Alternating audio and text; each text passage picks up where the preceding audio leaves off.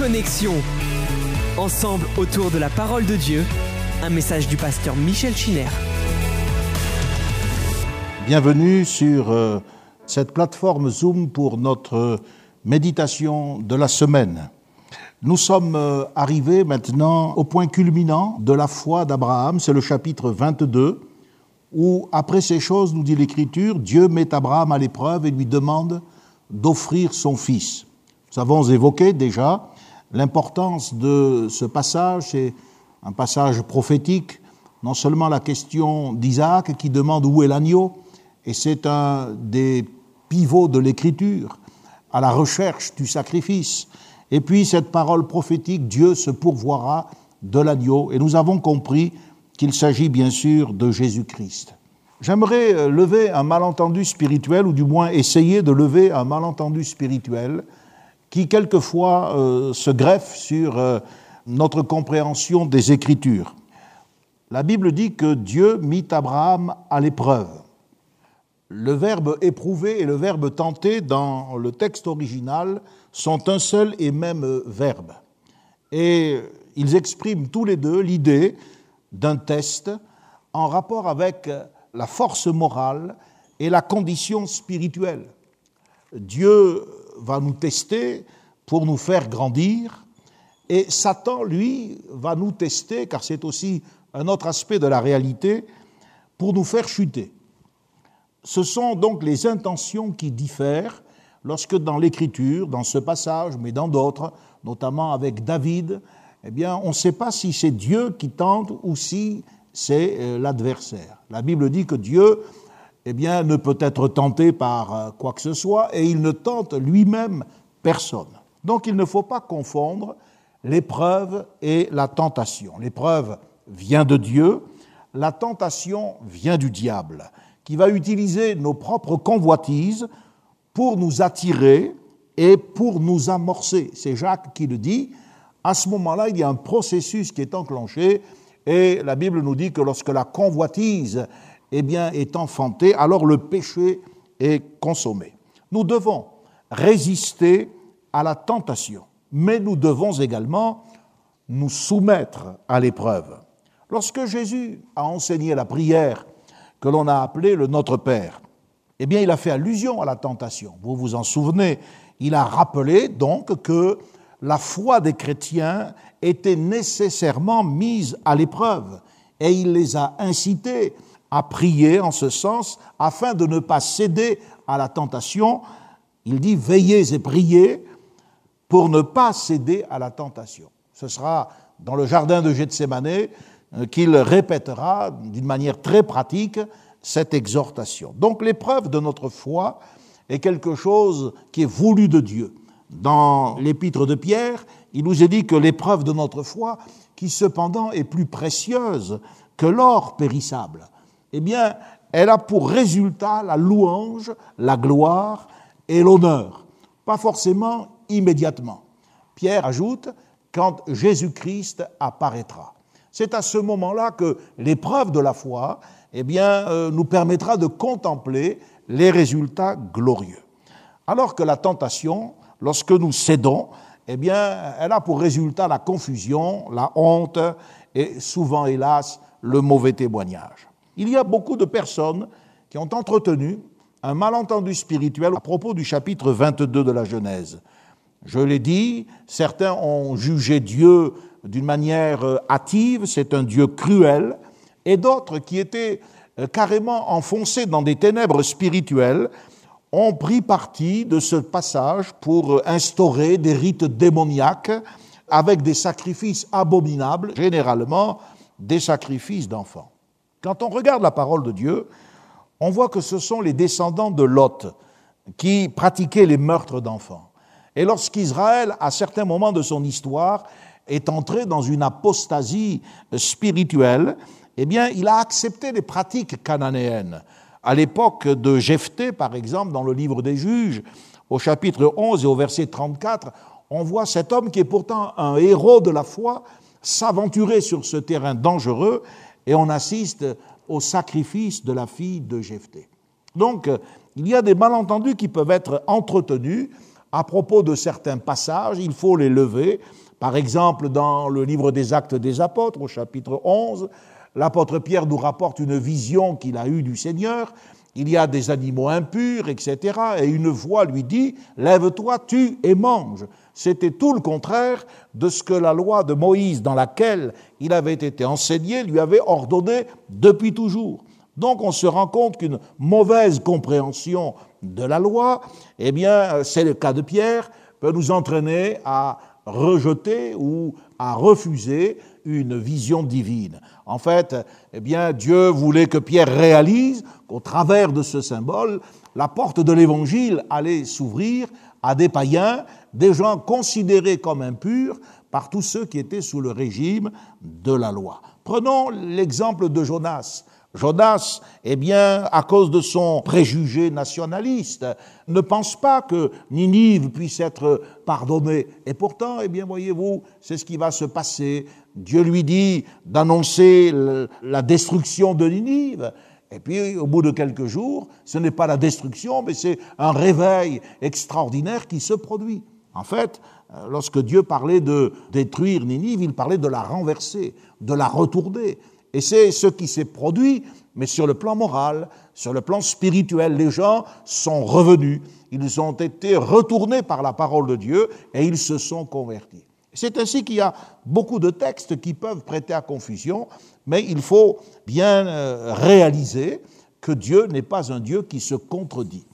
Récemment, une jeune adolescente est venue me poser avec ses parents une question en rapport avec un texte contradictoire du livre des Proverbes. Vous le connaissez probablement, Proverbe 26, versets 4 et 5. Il est dit ne réponds pas au sot selon sa stupidité, de peur que tu lui ressembles toi-même. Et au verset suivant, réponds au sot selon sa stupidité, de peur qu'il ne se prenne pour un sage. Donc on a là quelque chose d'apparemment contradictoire. Le fait que ces deux versets soient juxtaposés de cette manière, c'est une façon de nous faire comprendre tout simplement qu'il y a des circonstances dans lesquelles nous ne devons pas répondre et qu'il y en ait d'autres dans lesquelles nous devons nous efforcer de répondre. Dans certains cas, répondre au sot, c'est perdre son temps, c'est courir le risque de se laisser entraîner dans une discussion inutile, on court le risque de lui ressembler. Mais dans d'autres cas, ne pas lui répondre, c'est lui laisser euh, la possibilité de croire qu'il a raison, et alors là, eh bien, nous devons intervenir. C'est donc à nous de discerner sur quel terrain nous avançons. L'apôtre Paul dit dans l'épître aux Colossiens, que notre parole doit toujours être empreinte de la grâce de Dieu, il doit y avoir sur nous cette saveur afin que nous sachions comment répondre à chacun. Le texte original dit afin que nous sachions répondre à propos. Et donc il n'y a pas un code précis, ce n'est pas une contradiction, mais c'est tout simplement eh un appel à notre intelligence spirituelle. Le mot qui désigne la folie, par exemple, dans ce texte, pour répondre à cette jeune sœur, si elle m'écoute, eh bien, euh, désigne le manque de connaissance. Il s'agit de quelqu'un qui ne se soucie pas d'acquérir la sagesse. Ses questions, ses discours sont donc automatiquement suspects, puisque ça ne l'intéresse pas. Son style de vie prouve que la sagesse, eh bien, euh, est loin de lui. Donc nous devons être prudents. Mais regardons par exemple le texte du premier livre des rois au chapitre 22. C'est Michel le prophète. On le sort de prison et l'intendant lui dit, il faut que tu dises à Akab ce qu'il veut entendre. Tous les prophètes sont en train de lui prédire le succès dans cette campagne militaire. Alors Michel arrive, le roi lui demande, qu'est-ce qu'il en est? Eh bien, Michel, eh bien, il va répondre au sot selon sa sottise. Il va dire, ben oui, c'est vrai, tu, tu vas avoir du succès, pars à la guerre, puisque c'est ce que tu veux entendre. Et le roi qui le connaît lui dit, mais combien de fois devrais-je te dire, Michel, de me dire la vérité? Dis-moi donc la vérité. Et cette fois-ci, eh bien, le prophète va lui répondre comme il faut. Il va dire, eh j'ai vu euh, le trône de Dieu, j'ai vu les esprits, et il y en a un qui a dit, je serai un esprit de mensonge. Et Michel lui a annoncé sa mort. Vous voyez, c'est un cas pratique de ces versets apparemment contradictoires du livre des Proverbes. Et puis vous avez aussi dans le Nouveau Testament le cas de Paul. Hein. Regardez l'apôtre Paul, quelquefois il a été amené, il le dit lui-même, à parler comme un insensé. Quand il s'agissait de combattre les faux apôtres, lisez dans 2 Corinthiens chapitre 11 verset 16 et dans 2 Corinthiens chapitre 12 verset 11, il va contrer ses opposants sur leur propre terrain. Vous voyez? Le sens donc de ces deux versets contradictoires, ce sens se déduit à partir de l'expression selon sa folie. Il ne faut pas répondre au sot avec la stupidité de l'homme stupide, mais il faut lui répondre à cause de sa stupidité pour qu'il ne se croie pas sage. On ne doit pas se mettre au niveau de l'insensé. Mais si parfois on doit employer son langage afin qu'il ne se croie pas sage, c'est pour lui montrer la distance qui le sépare de la vérité. Quand il s'agit de remarques stupides, pourquoi répondre? La meilleure réponse qu'il faut leur offrir, c'est le silence. Mais quand on peut les corriger, quand on peut leur faire connaître la vérité, eh bien, il faut en profiter. Donc, cette contradiction n'est qu'apparente exactement comme lorsque Dieu demande à Abraham d'offrir son fils, et il interdit aussitôt après ce qu'il avait commandé de faire. C'est un test. Voyez Exactement la même chose dans le livre des Actes des Apôtres à propos de l'apôtre Paul. Vous avez peut-être été frappé. Quelqu'un m'a demandé aussi pourquoi est-il écrit que Paul est poussé par l'Esprit. Il décide de se rendre à Jérusalem, alors qu'à plusieurs reprises, les disciples, poussés par le même Esprit, lui demandent de ne pas y aller. Là encore, si on s'en tient à la lettre du texte, on a l'impression eh bien, d'être euh, en face d'une contradiction. L'apôtre Paul a décidé, il dit qu'il ne veut pas s'arrêter euh, à Éphèse, mais il se hâte d'aller à Jérusalem. Plusieurs versions de la Bible disent que c'est l'esprit qui le contraint, c'est l'esprit qui l'oblige, comme si, voyez-vous, il y avait une contrainte dans son esprit. Et c'est certainement ce qui s'est passé, parce que Paul n'était pas littéralement lié, ni par des chaînes, ni par des cordes, mais c'était une conviction qui était née dans son esprit par l'action du Saint-Esprit. Et le même esprit a révélé les souffrances qui attendaient Paul aux disciples de Tyr, et plus tard à Césarée dans la maison de Philippe. Un prophète est venu, s'est lié les mains et les pieds avec une ceinture en disant, l'homme à qui appartient cette ceinture, eh bien, il sera emmené lié. Et c'est ce qui est arrivé. Paul a été lié dans la ville de Jérusalem, mis en prison et envoyé à Rome parce que c'était le plan de Dieu pour le salut de cette ville.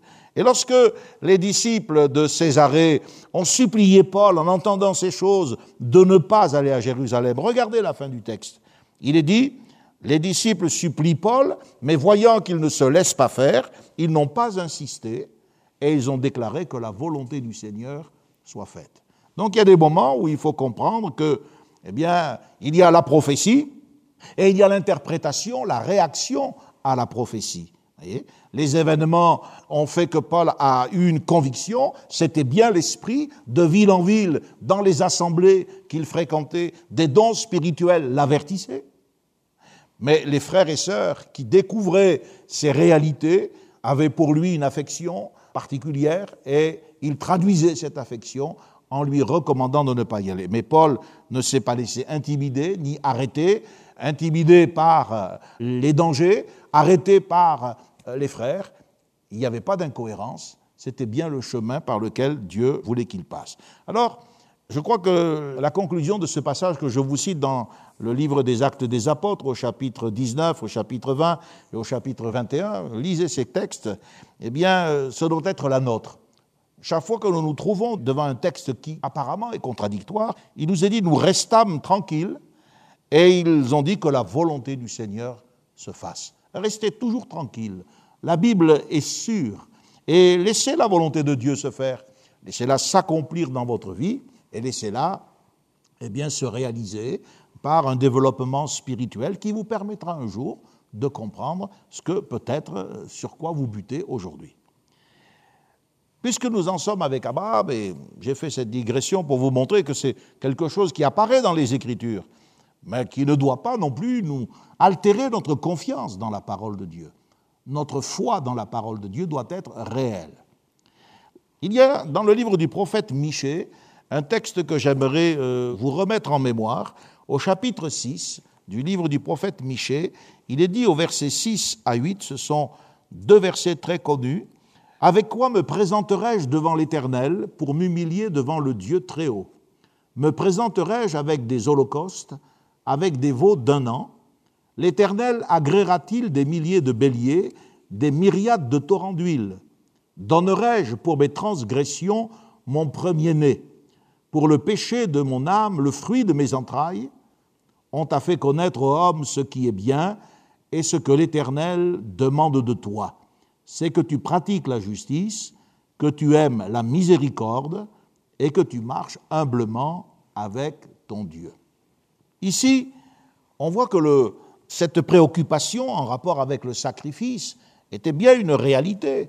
Et le prophète dit, mais est-ce que c'est cela que Dieu attend de moi? Non, non, ce n'est pas du tout cela que Dieu attend de nous, nous l'avons vu. Le Seigneur a demandé à Abraham un sacrifice de type spirituel. En fait, on parle du sacrifice d'Isaac, il n'a jamais eu lieu, mais Abraham a réellement sacrifié Isaac, son fils, sans le mettre à mort pour autant. En fait, il a sacrifié sa volonté.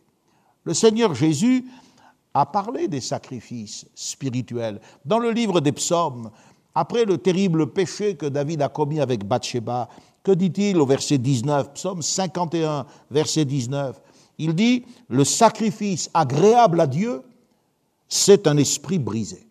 Ce n'est pas euh, l'offrande d'un enfant. Rappelez-vous ce que nous dit le livre du prophète Samuel. Au chapitre 1er, verset 24, l'enfant a été accordé à ses parents. Anne, vous vous en souvenez, était stérile, était une femme qui avait fait une prière à Dieu, et elle a demandé, Seigneur, si tu me donnes un enfant, il sera prêté pour toujours à l'Éternel. Ça, c'est une bonne prière. Eh bien, lorsque l'enfant est né, lorsqu'il a été sevré, l'Écriture nous dit qu'ils ont mené l'enfant alors qu'il était encore tout jeune, et ils l'ont prêté à l'Éternel pour toute sa vie. Ce qui est remarquable dans ce texte, 1 Samuel 1, 24, c'est qu'ils ont offert des taureaux en sacrifice, mais ils ont conduit l'enfant au sacrificateur Élie. N'ont pas fait l'inverse. Ils n'ont pas sacrifié l'enfant et élevé les taureaux. Ils ont sacrifié les taureaux et conduit l'enfant au sacrificateur Élie. Donc le sacrifice, c'est le sacrifice spirituel, c'est la consécration. La consécration est différente de la mise à mort. L'apôtre Paul, par exemple. Romains 12 nous dit bien que nous devons offrir nos corps comme un sacrifice vivant. Et dans l'épître aux Philippiens, il parle à plusieurs reprises des sacrifices qui sont agréables à Dieu. Il dit par exemple que les offrandes qui lui étaient parvenues, les Philippiens étaient des gens qui soutenaient Paul. Alors qu'à Corinthe, on accusait Paul. Et il devait avoir des, des, difficultés avec ces gens qui étaient toujours en train de lui chercher des histoires. Les Philippiens étaient des gens généreux. Paul avait confiance en eux et ils ont envoyé des offrandes à plusieurs reprises. Et Paul dit, c'est un sacrifice que Dieu accepte et qui lui est agréable. Voyez? Voilà un sacrifice aussi, être fidèle dans ses offrandes. Dans l'épître aux Hébreux, l'apôtre Paul parle aussi d'un sacrifice de louange, de la bienfaisance, de la libéralité. C'est à de tels sacrifices, dit-il, que Dieu prend plaisir. Voyez être bon, être généreux, ouvrir sa maison, eh bien Dieu prend plaisir à ces sacrifices. C'est ainsi que l'esprit brisé, c'est bien cela que Dieu recherche. Non pas, voyez-vous, la fierté, l'arrogance, la vanité, mais cette humilité de cœur, cette soumission. Jésus lui-même a parlé en termes clairs d'exigence sacrificielle, d'exigence qui représente un sacrifice. On ne peut pas être chrétien sans que ça nous coûte rien. Jésus se retourna et leur dit, si quelqu'un vient à moi, et s'il ne hait pas son père, sa mère, sa femme, ses enfants, ses frères et ses sœurs, et même sa propre vie, il ne peut être bon disciple. Et quiconque ne porte pas sa croix et ne me suit pas ne peut pas être mon disciple. C'est le Seigneur qui le dit. Bien sûr, il faut donner un sens particulier à ce verbe haïr. Il ne s'agit pas, eh bien, en effet, de la haine telle qu'elle peut se ressentir entre deux personnes opposées, mais il n'y a aucun amour même l'amour le plus tendre, l'amour le plus légitime, celui de son épouse, de son mari, de ses enfants, qui doit prendre la place de l'amour du Seigneur. C'est ce que Jésus attend des chrétiens. Les gens du monde peuvent aimer de cette manière, égoïstement, faire de leurs enfants une idole, de leurs épouses une idole, mais nous, notre Dieu vivant, il a la première place. Jésus a dit, celui qui conservera sa vie la perdra, et celui qui perdra sa vie à cause de moi la retrouvera. Voyez? Donc le Seigneur n'exige pas de nous des sacrifices au sens propre, et c'est en ce sens que nous comprenons pourquoi la main d'Abraham a été arrêtée. Par contre, oui, le Seigneur exige de nous un sacrifice spirituel et une obéissance spirituelle. Lorsque nous terminons le chapitre 22, c'était important que je dise cela dans le contexte de l'épreuve qu'Abraham a connue et que nous le partagions. Dans le chapitre 22, à partir du verset 19, voici ce que nous lisons. Abraham étant retourné vers ses serviteurs, ils se levèrent et s'en allèrent ensemble à Beersheba, car Abraham demeurait à Beersheba. Après ces choses, on fit à Abraham un rapport en disant Voici, Milka a aussi enfanté des fils en accord, ton frère, Utz, son premier-né, Buz, son frère, Kemuel, le père d'Aram, Kézed, Azo, Pildash, Jidlaf, Bethuel. Bethuel a engendré Rebecca. Ce sont là les huit fils que Milka a enfantés en accord, le frère d'Abraham. Sa concubine nommée Réuma a aussi enfanté Tebash, Gaham, Tahash et Maaka. Ce passage que je viens de vous lire semble être la conclusion de la troisième grande section du livre de la Genèse. La première section du livre de la Genèse était consacrée à l'histoire d'Adam, c'est-à-dire la création, la création d'Adam et Ève, et l'installation dans le paradis, et puis la chute. Là, nous avons la promesse de la postérité. La seconde section du livre de la Genèse est consacrée à l'histoire de Noé, au drame de la génération antédiluvienne, et Dieu nous montre comment il a assuré la préservation de la postérité. Dans la troisième section, avec l'appel d'Abraham, Dieu va nous permettre de comprendre l'accomplissement, la réalisation de la postérité.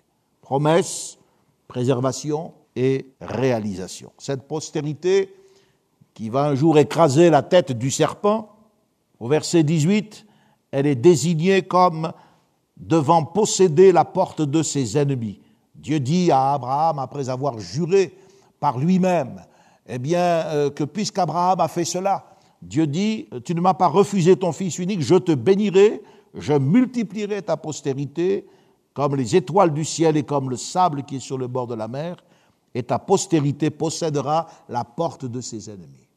On avance également dans la description, dans la définition de cette postérité. C'est la première fois qu'il est dit qu'elle possédera la porte de ses ennemis. Cette expression, bien sûr, nous parle de la domination que les enfants d'Israël vont exercer plus tard, après leur sortie d'Égypte, sur les Cananéens sous la conduite de Josué, ils vont s'installer dans le pays de la promesse, et puis avec David, qui est lui aussi euh, dans euh, la lignée de cette postérité, puisque le Christ est appelé le fils de David, eh bien, avec David, il y aura aussi une domination encore plus grande, puisque le royaume de David va atteindre des proportions qu'il n'atteindra plus jamais après. Mais évidemment, derrière euh, ces conquêtes, derrière ces victoires, qu'elles soient du temps de Josué ou de l'époque de David, nous voyons bien sûr les conquêtes spirituelles de l'Église conduites par le Saint-Esprit sur une porte qui est de nature spirituelle, sur la puissance des ténèbres. Le livre des psaumes, psaume 24, versets 7 et 9, nous parle de portes éternelles. Donc ça ne peut pas être des portes euh, comme celles que nous franchissons à longueur de journée lorsque nous allons, nous venons. Les portes éternelles. Ce sont les portes hostiles du séjour des morts. Et bien sûr, ce sont celles du séjour des bienheureux. Eh bien, la postérité dominera la puissance des ténèbres. Elle possédera la porte de ses ennemis. Et c'est bien ce que Jésus a dit. Il a dit que eh bien, les portes du séjour des morts ne prévaudront point contre l'Église, contre le peuple de Dieu, qui est la postérité, promise, en ce sens qu'ils ont accepté Jésus-Christ et sont devenus des enfants de Dieu. Le verset 20 et 24, où il est question de tous ces noms, eh bien, c'est un rapport. Il est dit on fit à Abraham un rapport. En fait, c'est un espèce de registre familial, et on vient lui dire que, eh bien, Milka euh, avait enfanté aussi des fils. On a l'impression d'entendre déjà un écho de l'évangile de Luc, où il nous est dit Élisabeth, ta parente, a aussi conçu un enfant, et elle est dans son sixième mois. Voyez, ce Nacor en question, c'est le, le frère d'Abraham. Et c'est un peu comme un encart généalogique qui vient conclure, souvenez-vous-en, celui dont la Bible parle au tout début, au chapitre 11, quand il est dit Voici la postérité de Térac. Térac engendra Abraham, Nacor et Haran. Juste avant qu'ils ne partent, voyez, eh bien, il y avait déjà un premier rapport. Genèse 11, 27 à 32, vous avez le commencement du rapport. Et la fin du rapport, eh bien, est là au chapitre 22 et au verset 20 comme pour encadrer cet espace de temps dans lequel Abraham a appris à connaître Dieu, à le servir, il a appris de ses propres erreurs et il est devenu l'homme de foi qu'il est parvenu à être en obéissant jusqu'au bout. Cet encart généalogique, il est intéressant, il nous montre que les familles communiquaient entre elles, les gens s'aimaient, se donnaient des nouvelles, même s'ils restaient longtemps éloignés les uns des autres. Aujourd'hui encore, les gens communiquent, bien sûr, avec des moyens différents. Il y a toutes sortes de, moyens et les récentes technologies font que les jeunes communiquent encore de plus en plus vite. Mais on voit que, eh bien, euh, Dieu a les regards sur les familles. Et détruire les familles, c'est grave, c'est grave. Là, manifestement, elles sont dispersées, mais elles gardent un lien. On voit par exemple que des familles se construisent plus vite, plus ou moins rapidement. Nacor et ses douze fils, car il en a eu huit par sa femme et quatre par sa concubine. Eh bien, euh, Nacor et ses douze fils a construit sa famille avant celle d'Abraham. Ismaël et les douze princes qui seront issus de lui, eh bien, constitueront une famille avant celle d'Isaac. Il y a une mention intéressante pour vous montrer comment le Saint-Esprit prépare notre découverte de cette famille élue qui deviendra demain le peuple élu et qui euh, eh bien, fera ensuite que l'Église, qui est le rassemblement des élus, deviendra une réalité jusqu'à aujourd'hui. Il y a la mention de Rebecca.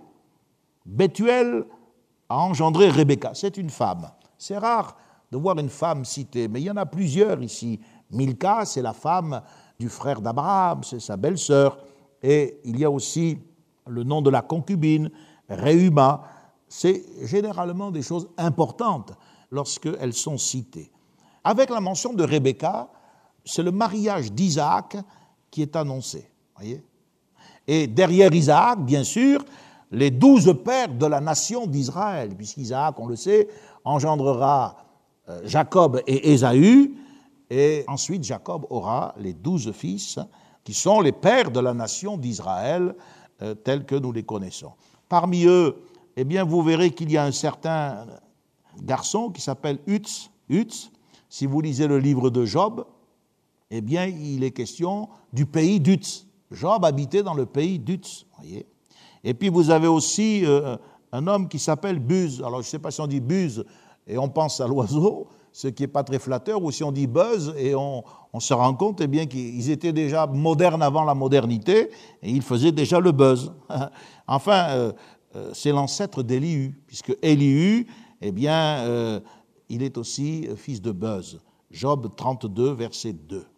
Il y a des noms, c'est toujours intéressant de connaître la signification des noms. Je me rends compte que dans l'Assemblée, beaucoup de gens donnent à leurs enfants des noms bibliques, faites attention, parce que Buzz, par exemple, signifie raillerie. Kemuel signifie rassemblé par Dieu. Chazot signifie visionnaire. Pildash signifie flamme de feu ou alors homme d'acier. Bethuel, maison de Dieu. Rebecca veut dire captivant par la beauté. Réuma signifie exalté. Mais vous avez par exemple Tahash, ça signifie blaireau. Donc faites attention, si un jour vous dites ce nom me plaît, mais Tahash, euh, c'est quand même pas flatteur. Et Maaka signifie écraser, basse terre, un petit peu comme eh bien, en Guadeloupe, en basse terre. Il y a les concubines. C'est peut-être l'occasion de dire un mot de la différence qui existe entre les concubines et les épouses légales. D'ailleurs, on verra avec Jacob qu'on le lui imposera finalement. Hein. Il prendra des, des concubines, il en aura deux. Ce sont des mariages inférieurs. Voilà comment il faut les définir. Il y a les épouses légales, par exemple dans le cas de Jacob que je viens de citer, il y a Rachel et Léa. Et puis ensuite, il y a les concubines. Et c'est ce qui va euh, faire que dans euh, la descendance de Jacob, il y a des rivalités. Les épouses des concubines avec celles, eh bien, euh, des femmes légitimes ne s'entendent pas très très bien. Et c'est comme ça qu'ils vont se jeter sur le jeune Joseph, qui non seulement était le, le fils de l'épouse légitime, mais était le fils préféré du père. Donc il y a toute une législation dans la Bible, il ne faut pas être étonné de trouver dans l'Écriture, qui est la parole de Dieu, des textes comme cela. Il y a une législation qui garantissait le droit des, des concubines, qui expliquait ce que devait être leur état. En fait, on se rend compte que de tout temps, les relations conjugales ont été la cible du diable.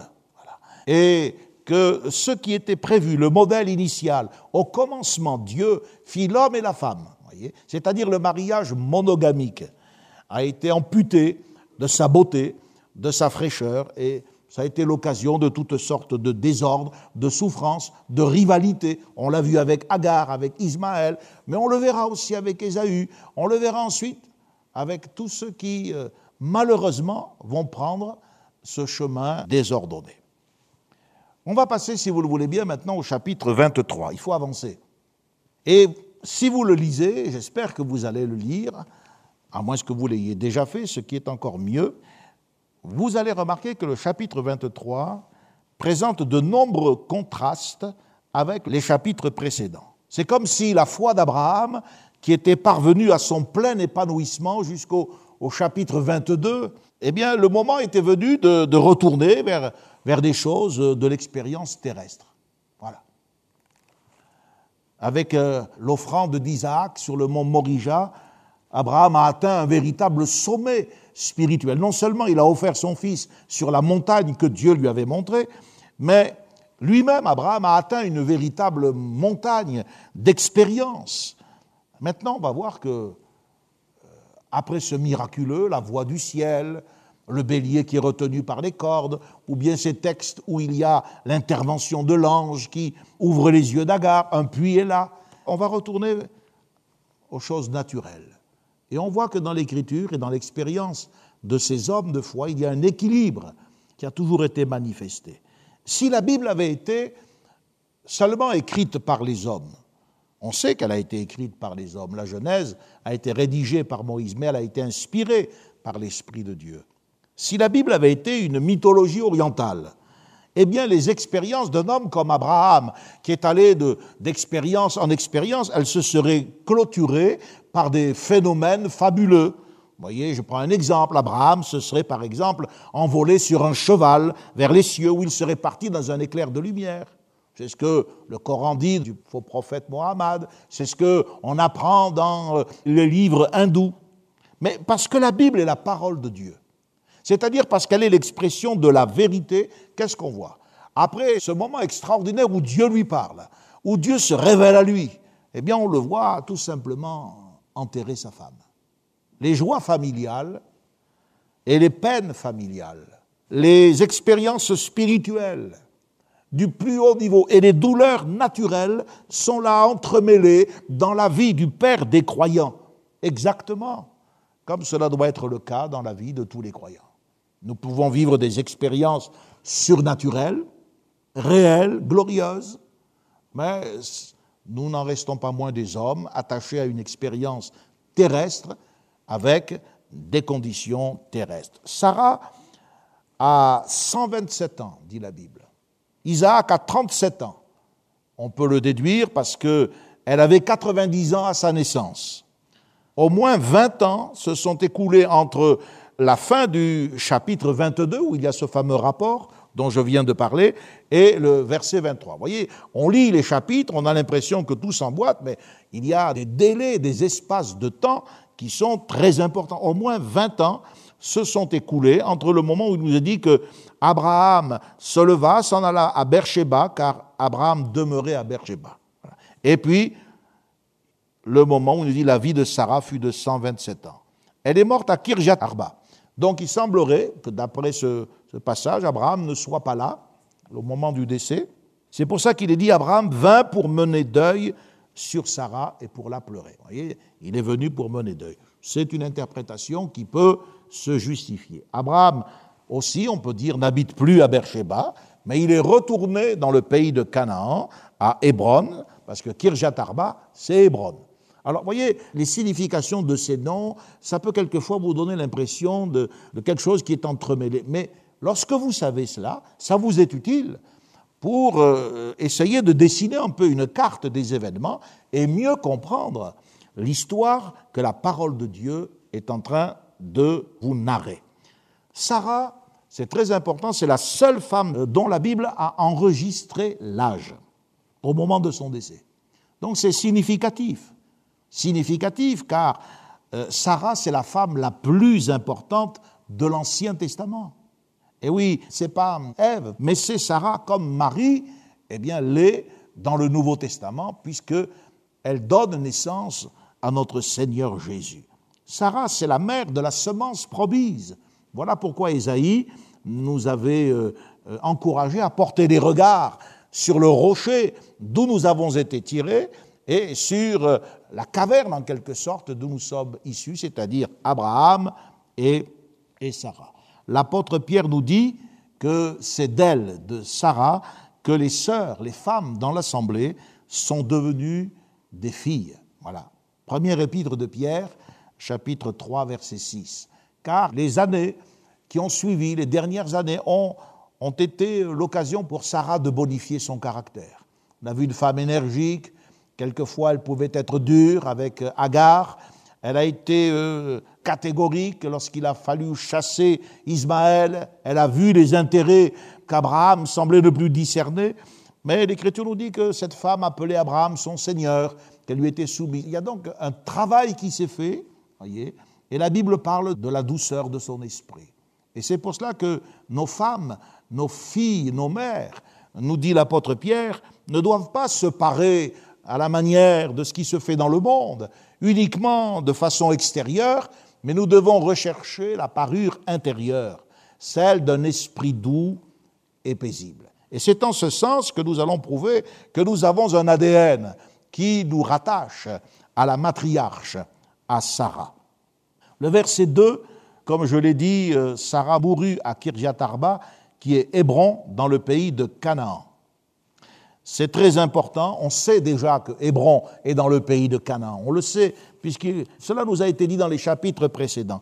Mais le Saint-Esprit le répète, et ce détail est d'une grande importance pour l'avenir, parce que c'est ce pays de Canaan qui a été promis à la postérité d'Abraham. Et aujourd'hui, avec la politique, vous vous rendez bien compte que c'est encore l'enjeu de toutes ces tensions, de tous les conflits et de toutes les menaces qui pèsent non seulement sur le Moyen-Orient, mais sur l'équilibre politique du monde entier. Voyez, cette revendication territoriale. Au verset 4, Abraham va rencontrer les Étiens. Les Étiens étaient une tribu de Cananéens et ils habitaient cette région. Donc Abraham va aller les voir et il leur dit ceci, je vais faire la lecture. Abraham vint pour mener deuil sur Sarah et pour la pleurer. Abraham se leva de devant son mort, et il parla ainsi au fils de Heth. Je suis étranger et habitant parmi vous, donnez-moi la possession d'un sépulcre chez vous pour enterrer mon mort et l'ôter de devant moi. Les fils de Heth répondirent à Abraham en lui disant, Écoute, mon Seigneur, tu es un prince de Dieu au milieu de nous. Enterre ton mort dans celui de nos sépulcres que tu choisiras. Aucun de nous ne te le refusera. Abraham se leva et se prosterna devant le peuple du pays, devant les fils de Heth, et il leur parla ainsi. Si vous permettez que j'enterre mon mort et que je l'ôte de devant mes yeux, écoutez-moi. Priez pour moi, Ephron, fils de Tsochar, de me céder la caverne de Macpéla qui lui appartient à l'extrémité de son champ, de me la céder contre sa valeur en argent, afin qu'elle me serve de possession sépulcrale au milieu de vous. Si vous avez lu récemment le texte ou si vous le lisez, eh bien, vous allez être en face d'une négociation à l'oriental et on va voir que derrière des politesses et toutes sortes eh bien, d'attitudes, il y a euh, un prix qui est fixé. C'est très important. On n'a jamais rien fait cadeau à Israël. Israël a acheté en quelque sorte les droits de ce pays. Enfin, avant d'arriver là, on note au verset 4 qu'Abraham dit Je suis un étranger habitant parmi vous. C'est ainsi qu'il se présente. Il veut acquérir un sépulcre pour sa famille, mais néanmoins, il sait bien qu'il n'est pas citoyen de ce pays. Alors, il, a maintenu sa différence, et c'est l'occasion encore, voyez-vous, de proclamer cette différence.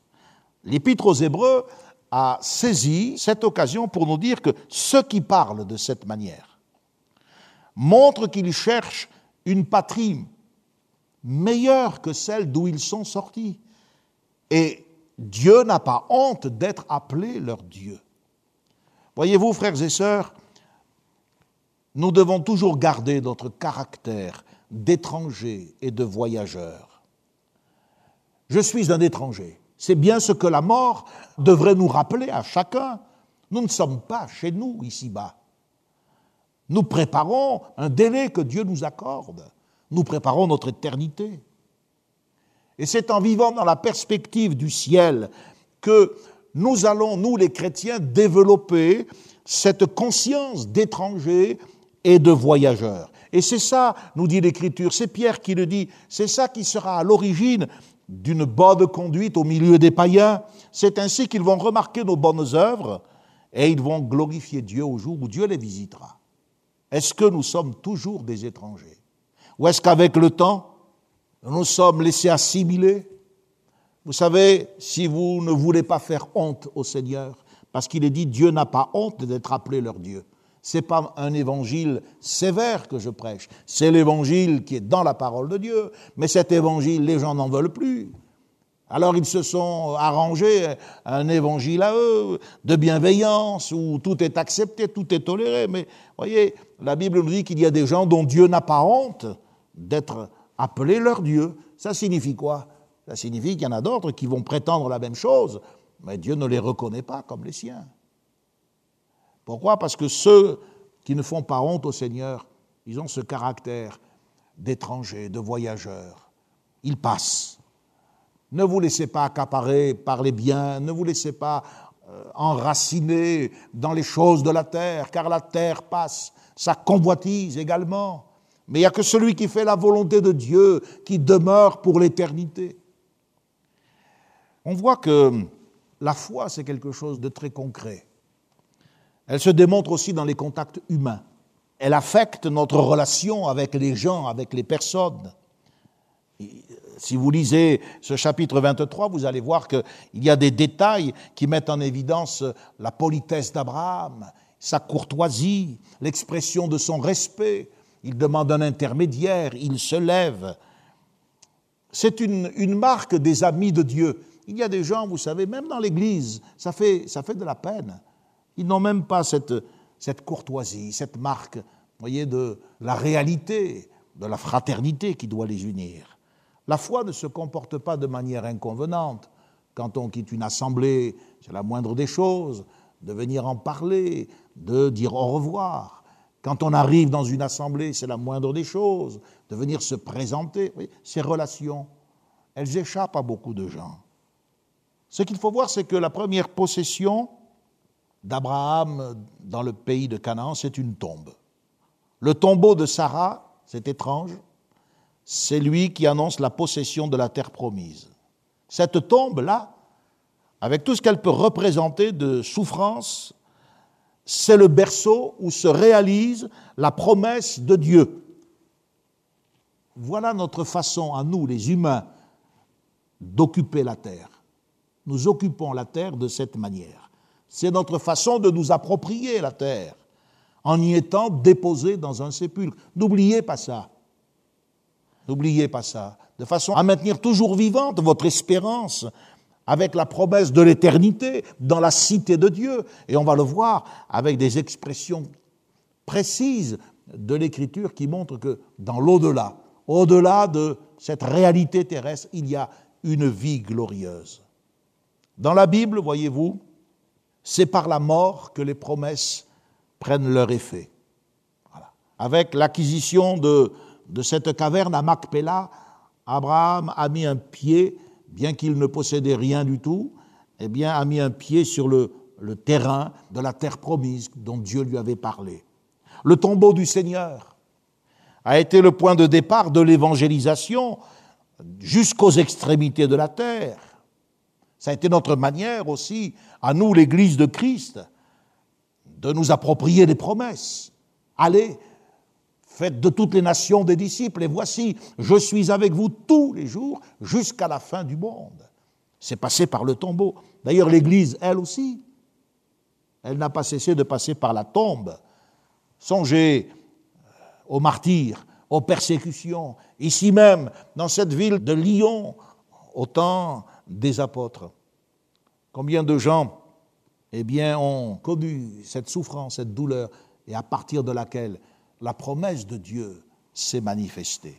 Maintenant, il faut comprendre une chose, c'est que être mis dans une tombe, et on va le voir avec Abraham, parce qu'Abraham aussi va, va décéder, être mis dans une tombe et être recueilli auprès de son peuple ou ajouté à ses pères, ce sont des expressions qui se valent, on en reparlera, ce n'est pas la même chose. Ce n'est pas la même chose. Le mot hébreu qui désigne la tombe, c'est kebir. À ne pas confondre avec Sheol, qui lui désigne le séjour des morts. Le kebir concerne la dépouille mortelle, alors que le Sheol, lui, concerne l'esprit qui est éternel. Le corps retourne à la poussière et l'esprit retourne à Dieu. Je peux encore prendre quelques minutes et vous parler pour clôturer cette section de ce que la Bible dit sur le culte des morts. D'abord, il faut être clair, la Bible condamne toutes les pratiques occultes, la nécromancie et toutes les spéculations sur l'au-delà, et aucun culte ne doit être rendu aux morts. Dans Deutéronome 18, verset 11, il est dit qu'il n'y ait chez toi personne qui consulte ceux qui évoquent les esprits ou disent la bonne aventure. Personne qui interroge les morts, car quiconque fait ces choses est en abomination à l'Éternel. Donc la frénésie, les transes, c'est ce qui caractérise les obsèques païennes. Et c'est condamné par la parole de Dieu. L'offrande de sacrifice ou bien d'une dîme pour le souvenir ou la consultation même des défunts est interdite. Écoutez ce que dit encore le Deutéronome au chapitre 26, verset 14. Je n'ai rien mangé de ces choses pendant mon deuil. Je n'en ai rien fait disparaître pour un usage impur. Et je n'ai rien donné à l'occasion d'un mort. J'ai obéi à la voix de l'Éternel. J'ai agi selon tous les ordres que tu m'as prescrits. Donc il est question de repas, il est question euh, eh bien, d'un usage impur, il est question aussi de donner à l'occasion d'un mort, toutes ces choses qui se pratiquent encore dans différentes cultures, mais pas chez les chrétiens. Il est dit au verset 3, Abraham se leva de devant son mort. Cela signifie que le deuil doit être limité dans le temps. Vous savez, il y a des gens qui ne se sont jamais relevés d'un deuil. Ils vivent avec. Nous devons apprendre à gérer la peine qu'occasionnent les pertes familiales, afin de ne pas faire souffrir ceux qui restent encore plus. Certains, sans le réaliser, car je suis bien conscient que prisonniers de la souffrance, de la douleur, ou bien d'une expérience spirituelle qui s'est limitée volontairement, certains, sans le réaliser, rendent un véritable culte à leurs défunts. Et il y en a d'autres qui vont beaucoup plus loin ils se mettent en contact avec des esprits impurs. Ils les consultent, ils les invoquent. Dans beaucoup de films, par exemple, dès que cette question du deuil est évoquée, on dit je sais qu'elle est là, qu'elle me regarde. Mais c'est absolument faux. Vous avez entendu parler de l'amitié que David avait pour Jonathan. Lorsque Saül et Jonathan sont morts sur les monts Gilboa, David a composé un cantique funèbre. Vous retrouvez les paroles de ce cantique dans 2 Samuel, chapitre 1, verset 18. Et ce qui est remarquable, c'est qu'il a composé ce cantique, et il nous est dit qu'il a ordonné d'enseigner ces paroles au peuple. Voyez, David ne s'est pas simplement exprimé, c'était un poète, David. Il n'a pas simplement euh, écrit une lamentation, il n'a pas simplement euh, traduit sa douleur avec des mots, il a ordonné d'enseigner ce cantique. La Bible dit dans euh, l'Épître aux Colossiens que nous devons chanter à Dieu sous l'inspiration de la grâce. Et même, même si nous en convenons, il y a un temps pour rire, il y a un temps pour pleurer, il y a un temps pour chanter, il y a un temps pour s'éloigner des chants. Il faut reconnaître qu'il y a des chants qui sont une véritable source de consolation, car ce sont des cantiques spirituels. Colossiens 3.17, des cantiques spirituels. Il y a des cantiques qui ne sont pas spirituels. Ils excitent les gens, ils les font sauter comme des cabris, puis il y en a d'autres qui vous vous introduisent dans la présence de Dieu et vous communiquent une grâce. Pourquoi David a-t-il donné cet ordre? Il faut se poser la question. C'est par là qu'on va terminer. Il a voulu que cela nous serve de référence en vue d'adopter un comportement adéquat. David a voulu nous apprendre à pleurer, voilà. Il a voulu nous apprendre à gérer notre souffrance devant la mort, pour que celle-ci ne nous diminue pas outre mesure et que nous soyons capables, comme Abraham, de nous lever de devant notre mort. Le deuil de Joseph, par exemple, dans le livre de la Genèse, a duré 70 jours. Mais la Bible précise que ce sont les Égyptiens. Or, vous savez que la, la, culture égyptienne était une culture de mort, avec les momies, les embaumements, etc. Les Égyptiens le pleurèrent 70 jours. Mais regardez ce que la Bible dit des Israélites, du peuple de Dieu. Moïse, son deuil a, duré 30 jours. Et ces jours de pleurs et de deuil sur Moïse arrivèrent à leur terme. Il faut qu'il y ait un terme. C'est écrit dans le Deutéronome 34, verset 8. Et dans le livre des Nombres, il est dit Toute la maison d'Israël pleura Aaron pendant 30 jours. Alors, cela ne signifie pas que le chagrin est évacué au bout de ce temps de deuil. Dans le cas d'Isaac, nous verrons euh, dans les prochaines interventions que le poids du chagrin euh, lié à la mort de sa mère, en ce qui concerne Isaac, a duré trois ou quatre ans. Isaac a été difficilement consolable. Ce n'est qu'avec euh, l'arrivée de, de Rebecca dans sa vie et par ce mariage, il avait 40 ans, que il a accepté d'être consolé. Sa nature sensible, solitaire. Et puis peut-être euh, ce garçon a-t-il été marqué par la scène, vous savez, du couteau levé lorsque il se voyait déjà euh, entrer dans l'éternité. Tout cela a façonné un, un caractère euh, totalement différent de celui d'Abraham, totalement différent de son fils Jacob. Chaque personnage de la Bible a son identité, sa personnalité, sa psychologie. Alors, j'espère vous avoir aidé ce soir avec euh, ces références. Nous avons vu que, eh bien, euh, il ne faut pas euh, se précipiter dans l'interprétation de la parole de Dieu. Il n'y a pas d'incohérence. Des fois, on lit quelque chose ici, mais un autre verset là-bas nous expliquera et nous, nous lèverons ce qui semble être une, une apparente contradiction. Il n'y a pas de sacrifice exigé par le Dieu de la Bible, autre que des sacrifices spirituels des sacrifices que nous pouvons pratiquer dans notre vie de chrétien évangélique. Et puis nous avons, nous avons vu qu'il est question de la famille, et notamment il est question du respect que nous devons porter eh bien, à ceux qui décèdent au milieu de nous, mais nous ne devons pas nous comporter comme les gens du monde. Euh, ils n'ont pas d'espérance, leur deuil peut être, hum, comment dirais-je, marqué par euh, toutes sortes de comportements, des fusions. Nous, nous sommes des étrangers.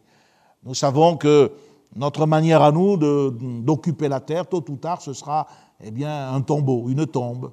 Mais notre cité à nous est dans les cieux. Alléluia. Voilà pourquoi l'Épître aux Hébreux dit que tous ceux qui meurent en Jésus-Christ s'endorment.